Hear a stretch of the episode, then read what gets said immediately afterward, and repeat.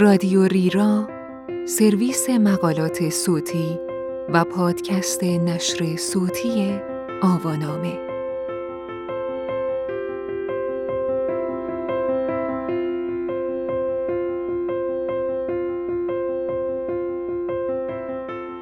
متقاعد کردن آنها که متقاعد نمی شوند. این عنوان یادداشتی است به قلم آدام گرانت که در April 2021 در Harvard Business Review منتشر شده و وبسایت ترجمان آن را در تابستان 1400 با ترجمه بابک حافظی منتشر کرده است.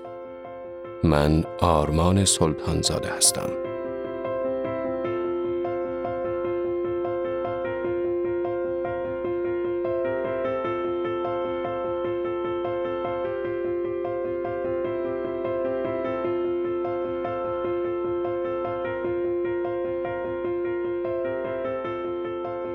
وقتی دیگران حرفمان را نمیپذیرند یا اصلا ما را قابل نمی‌دانند که به حرفمان توجه کنند چطور می توانیم آنها را متقاعد کنیم تا از مواضعشان کوتاه بیایند؟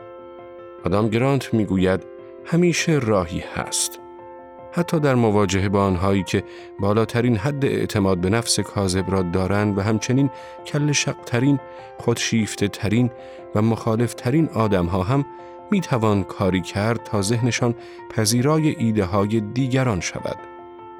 او راهکارهایی را معرفی می کند که با کمک آنها می توانید به یک خود عقل کلپندار بفهمانید که هنوز چیزهایی برای یاد گرفتن وجود دارد.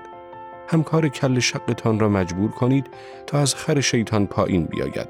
یک خودشیفته را به تواضع وادارید و کاری کنید تا رئیس همیشه مخالفتان با شما راه بیاید.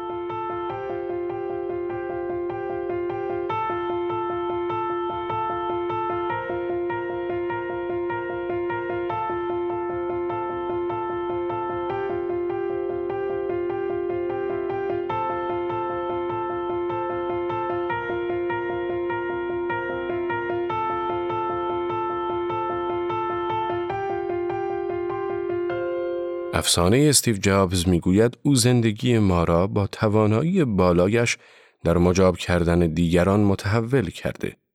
بر اساس داستانهایی که شنیده ایم، راز بزرگی او این بود که می توانست دنیا را با چشمانداز خودش همراه کند. اما واقعیت این است که اکثر موفقیت های اپل برمیگردد به مواردی که تیم او توانستند مجابش کنند تا در موازش تجدید نظر کند. اگر جابز دوروبر خودش را با آدمهایی پر نکرده بود که بلد باشند نظرش را تغییر دهند، احتمالا هیچ وقت نمی توانست این گونه دنیا را تغییر دهد. استیو جابز سالها پایش را در یک کفش کرده بود که محال است روزی گوشی موبایل بسازد. اما بعد از اینکه بالاخره تیمش توانستند متقاعدش کنند تا در این تصمیم تجدید نظر کند، او پذیرفت گوشی موبایل بسازند. اما امکان نصب برنامه های سازندگان دیگر را روی گوشی اپل قدغن کرد. یک سال دیگر طول کشید تا او پذیرفت از این موضعش هم کوتاه بیاید.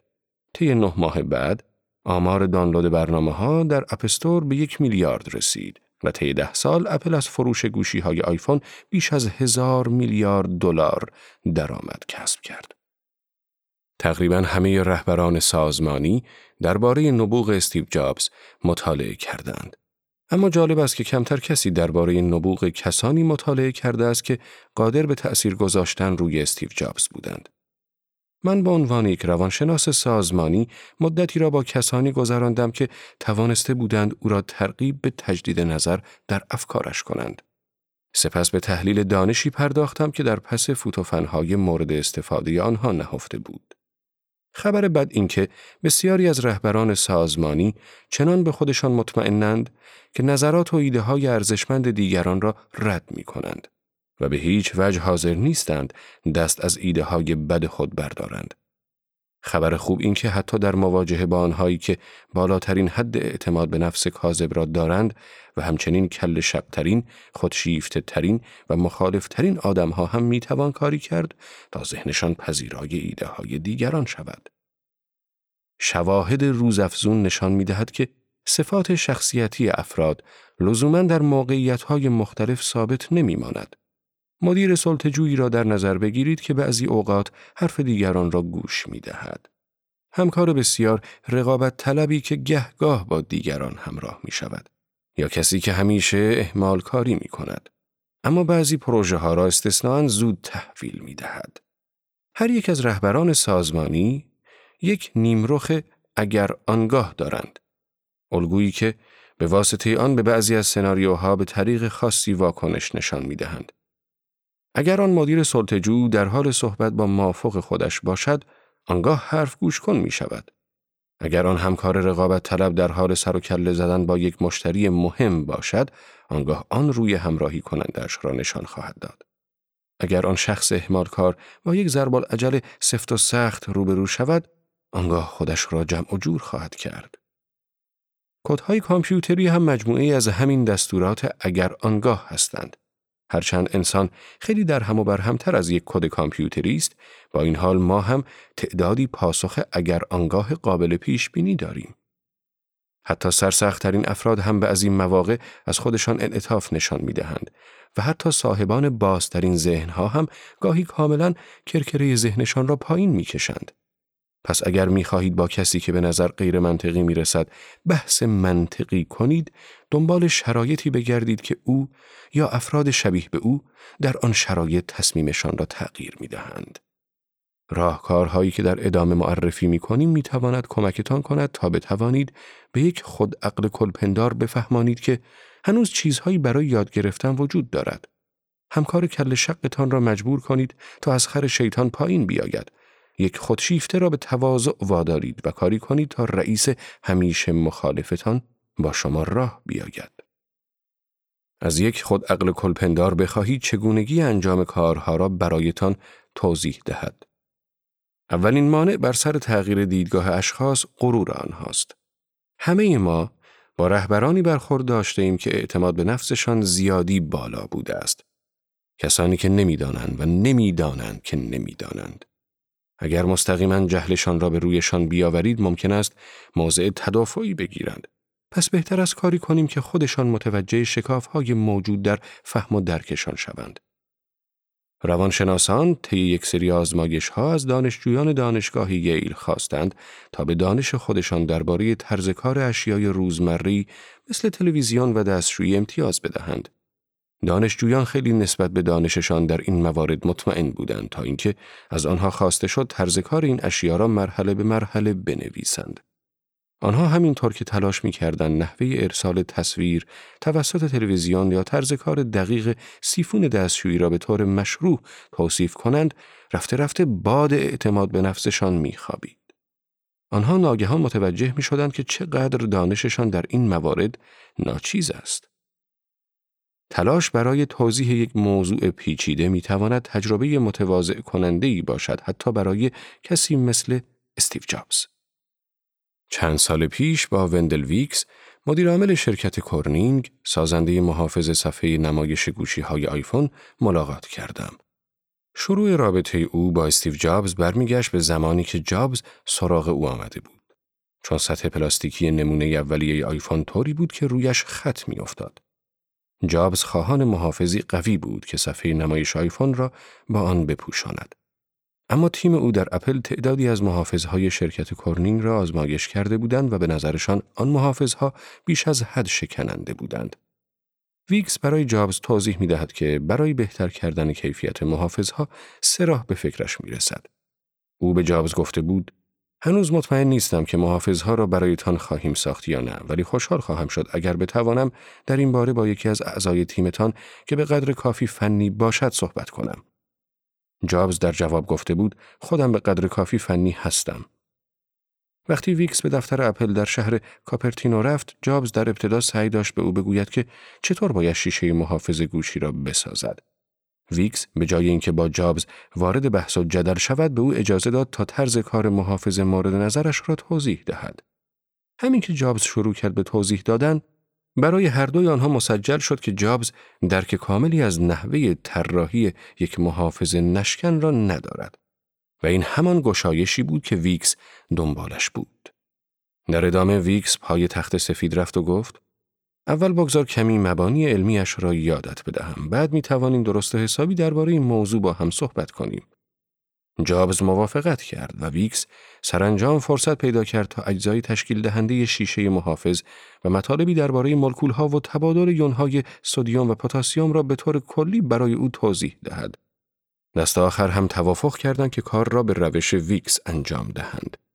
روزی که آیفون رسما به بازار معرفی شد، ویکس پیامی از استیو جابز دریافت کرد که الان آن را در دفترش قاب کرده است. بدون تو نمی‌تونستیم انجامش بدیم. اجازه دهید طرف کل شق زمام امور را به دست بگیرد. دومین مانع بر سر راه تغییر دادن نظر مردم کل شقی و لجبازی آنهاست.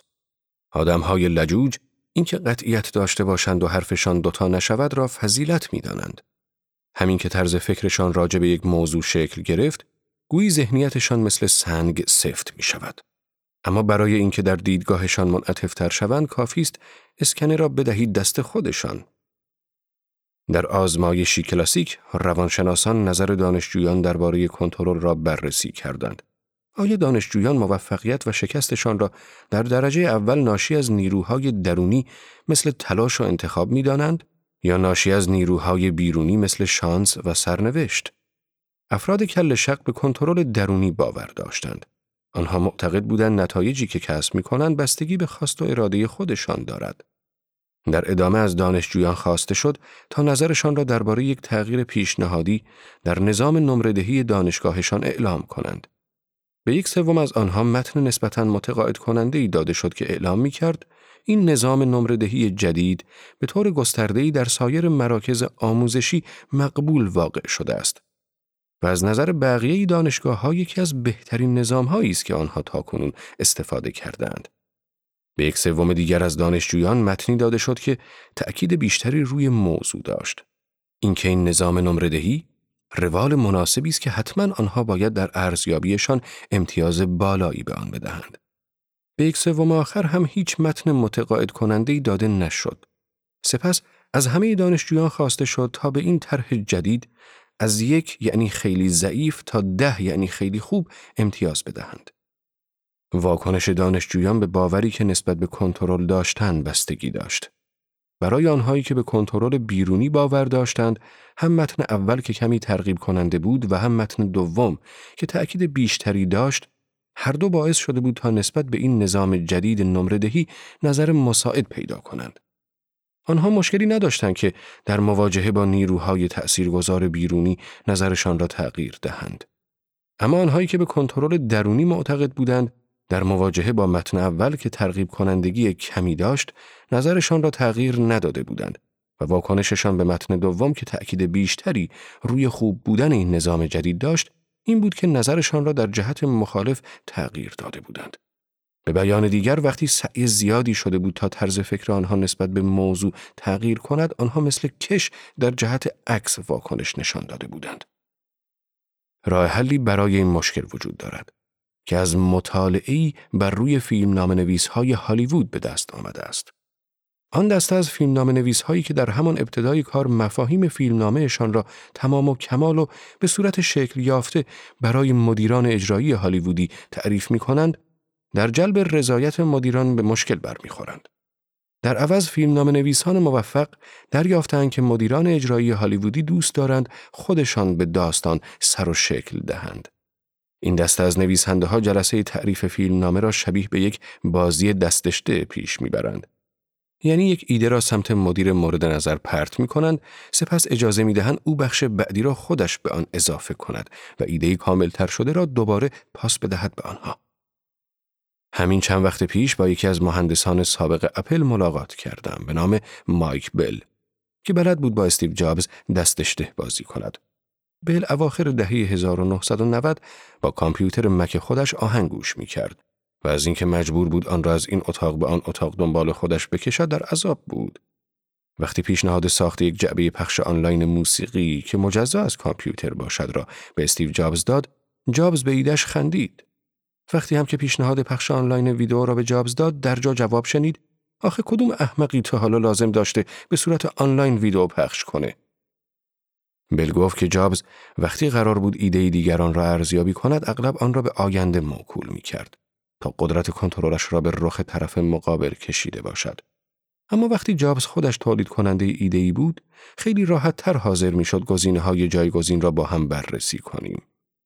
بل یاد گرفته بود که باید فقط دانه یک مفهوم جدید را بکارد به این امید که جابز از آن خوشش بیاید و کمی نور خورشید بر آن بتاباند. پژوهش ها نشان داده است که پرسیدن سوال به جای دادن جواب می تواند گارد دفاعی افراد را باز کند. شما نباید به رئیس خود بگویید که باید چه کار کند یا چطور فکر کند بلکه باید تا حدی افسار جلسه را به دست او بدهید و سپس از او بخواهید افکارش را با شما در میان بگذارد سوالهایی مثل چطور می شود اگر و به نظرت می توانیم طرف مقابل را نسبت به گزینه های ممکن کنجکاو می کند و خلاقیت را در او برمیانگیزاند. یک روز بیل خیلی عادی گفت با توجه به اینکه هیچ کس در هر اتاقش یک کامپیوتر مک ندارد جالب می‌شد اگر می توانستیم آهنگ را به صورت آنلاین روی دستگاه های دیگر پخش کنیم. سپس بدون اینکه روی نظرش پافشاری کند پرسید چی میشه اگه جعبه ای بسازیم که بشه باهاش محتوا پخش کرد؟ جابز هنوز به این ایده باور نداشت اما همینطور که داشت حالتهای ممکن را در ذهنش تصور می کرد شروع کرد به مال خود کردن این ایده و دست آخر چراغ سبز را به بل نشان داد. بل گفت وقتی او حرف مرا به خودم پس داد و شروع کرد به صحبت درباره پروژه‌ای که ایدهش را از خودم گرفته بود فهمیدم که زدم توی خال. آخرش هم به بقیه گفت از سر راه هم برید کنار. همان پروژه شد زمین ساز تولید اپل تیوی.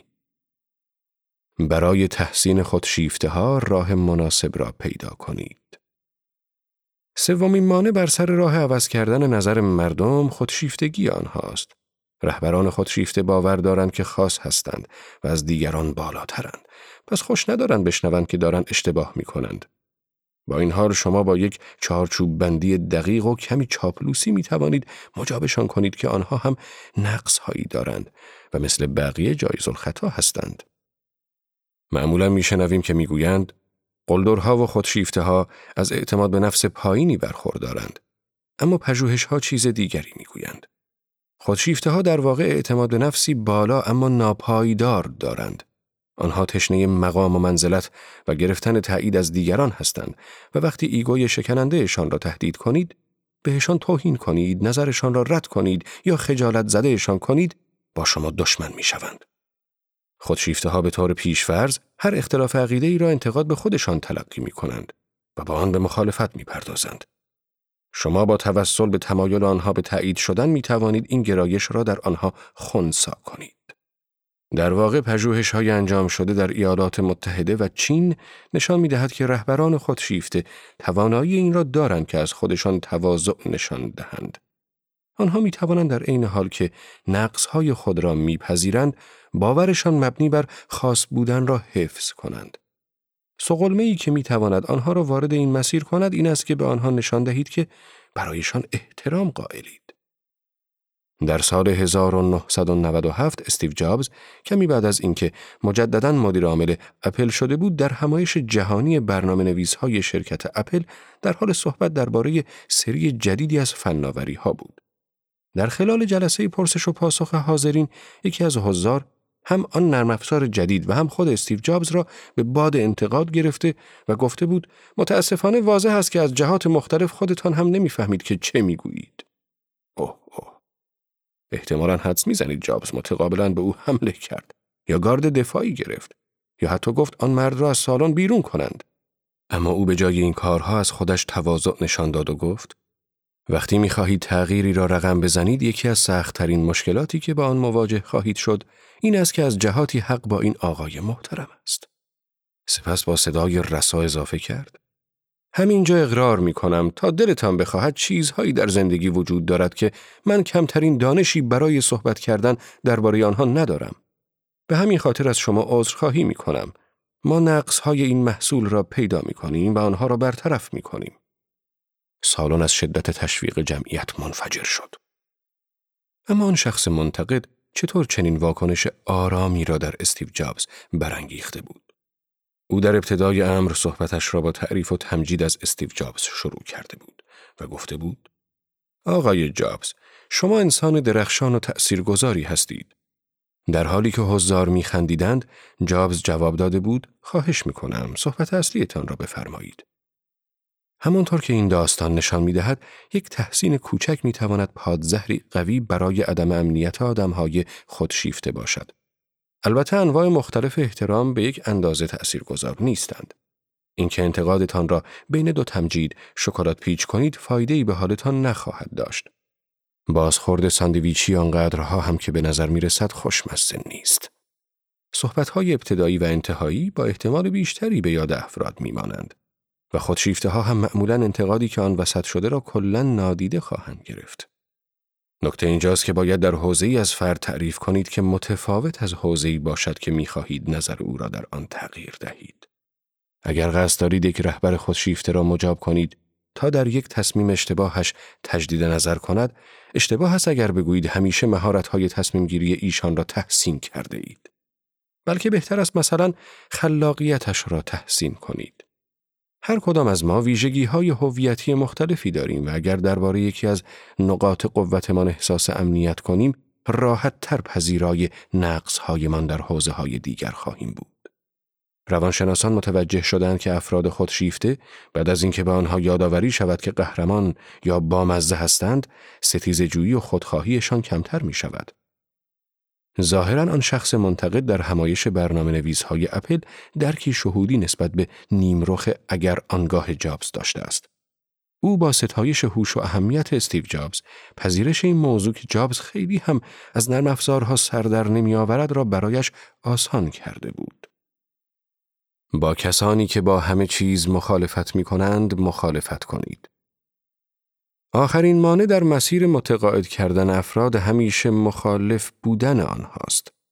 صفتی که غالبا با بحث و جدل کردن شناخته می شود. افراد همیشه مخالف مصمم هستند که در هر رقابتی پیروز شوند و وقتی از آنها بخواهی در استراتژی که در پیش گفتند تجدید نظر کنند آن وقت است که از دید آنها به چشمی که رقیب دیده خواهید شد. با این حال اگر بتوانید به جای عقب نشینی رو در روی آنها بیستید گاهی این کار باعث می شود تا در تقابل با آنها دست بالا را داشته باشید. از آنجایی که بحث و جدل افراد همیشه مخالف را سر حال می آورد، همیشه دلشان نمی خواهد که در جا با خواسته آنها همراه شوید. آنها سرشان درد می کند برای سرشاخ شدن. پژوهشگران این موضوع را بررسی کردند که مدیران عامل چطور تصمیم می‌گیرند که از بین مدیرانشان چه کسی را برای کرسی های هیئت مدیره در شرکت های دیگر انتخاب کنند. کاشف به عمل آمد مدیرانی که عادت دارند قبل از موافقت با رئیسشان اول با او وارد مشاجره شوند احتمال بیشتری دارد که به وسیله مدیران عامل برای این منظور انتخاب شوند. این پژوهش نشان داد که مدیران عامل مردان و زنان بل قربانگو را انتخاب نمی کنند بلکه مدیرانی را انتخاب می کنند که مایلن پیش از اینکه نظرشان را تغییر دهند برای ایده هایشان بجنگند. در دهه 1980 رهبران بخش مک در شرکت اپل هر ساله به یک نفر که جسارت ایستادن در روی استیو جابز را از خودش نشان داده بود جایزه می‌دادند. بعدها جابز تک تک برندگان این جایزه را به مدیریت یکی از بخش‌های کلیدی شرکت ارتقا داد. اخیرا در یک پژوهش ایده های ارائه شده توسط افراد تازه کار در یک تیم بهداشت و درمان بررسی شد و مشخص شد که بیشتر این ایده ها در همان ابتدا توسط مدیران ارشد رد شدند. آن 24 درصدی از ایده ها که توانسته بودند به مرحله اجرا برسند به این دلیل موفق شده بودند که مطرح کنندگانشان تسلیم نشده بودند و به اصلاح و تکرار ارائه ایدهشان ادامه داده بودند. نقایص آن را پذیرفته بودند و آنها را برطرف کرده بودند. تلاش کرده بودند عملی بودن مفهوم مورد نظرشان را اثبات کنند و حمایت دیگران را جلب کنند. وقتی مهندسان اپل ایده ساخت تلفن همراه را مطرح کردند، جابز فهرستی از دلایل را ردیف کرد که نشان دهد این ایده جواب نخواهد داد. یکی از دلایلش این بود که تلفن‌های هوشمند فقط به درد جماعت محافظ جیب می‌خورد مهندسان حرفش را پذیرفتند اما او را به چالش کشیدند. فکرش را بکن اگر اپل تلفن همراه بسازد آن تلفن چقدر می‌تواند زیبا و شیک باشد. آنها همچنین حس رقابتجویی او با مایکروسافت را هم تحریک کردند. خیال می‌کنی دیر یا زود سر و کله گوشی های ویندوزی پیدا نخواهد شد؟ جابز کمی مشتاق شده بود ولی هنوز کاملا متقاعد نشده بود.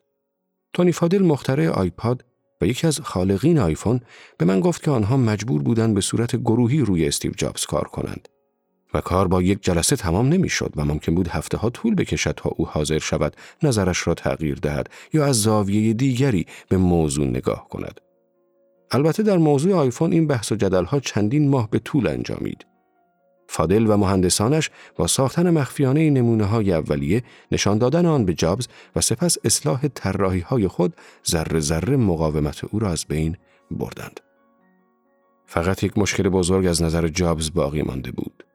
شبکه ارتباطات همراه تحت کنترل های مخابراتی است و ممکن است آنها اپل را مجبور کنند محصولی با استانداردهای پایین بسازد. تیم اپل بار دیگر به تمایل جابز برای مخالفت کردن متوسل شدند. اگر جابز بتواند های مخابراتی را وادار کند تا آنها خودشان را با ما هماهنگ کنند چه؟ فادل گفته بود اگر دستگاهی که می‌سازیم به قدر کافی قوی باشد او می‌تواند شرکت های مخابراتی را مجبور کند تا تمام شرط و شروط اپل را قبول کنند و به این ترتیب همه موانع از سر راهمان برداشته خواهد شد. جابز فرصت های موجود در آن موقعیت را دید. ایده را پذیرفت و در نهایت در آن نبرد پیروز شد. دونا دابینسکی مدیرعامل سابق شرکت پام و هم بنیانگذار شرکت هندسپرینگ به من گفت استیو رابطه با شرکت های مخابراتی را به کل از نوع تعریف کرد و همیشه احساسم این بوده که بزرگترین دستاورد او همین بوده است.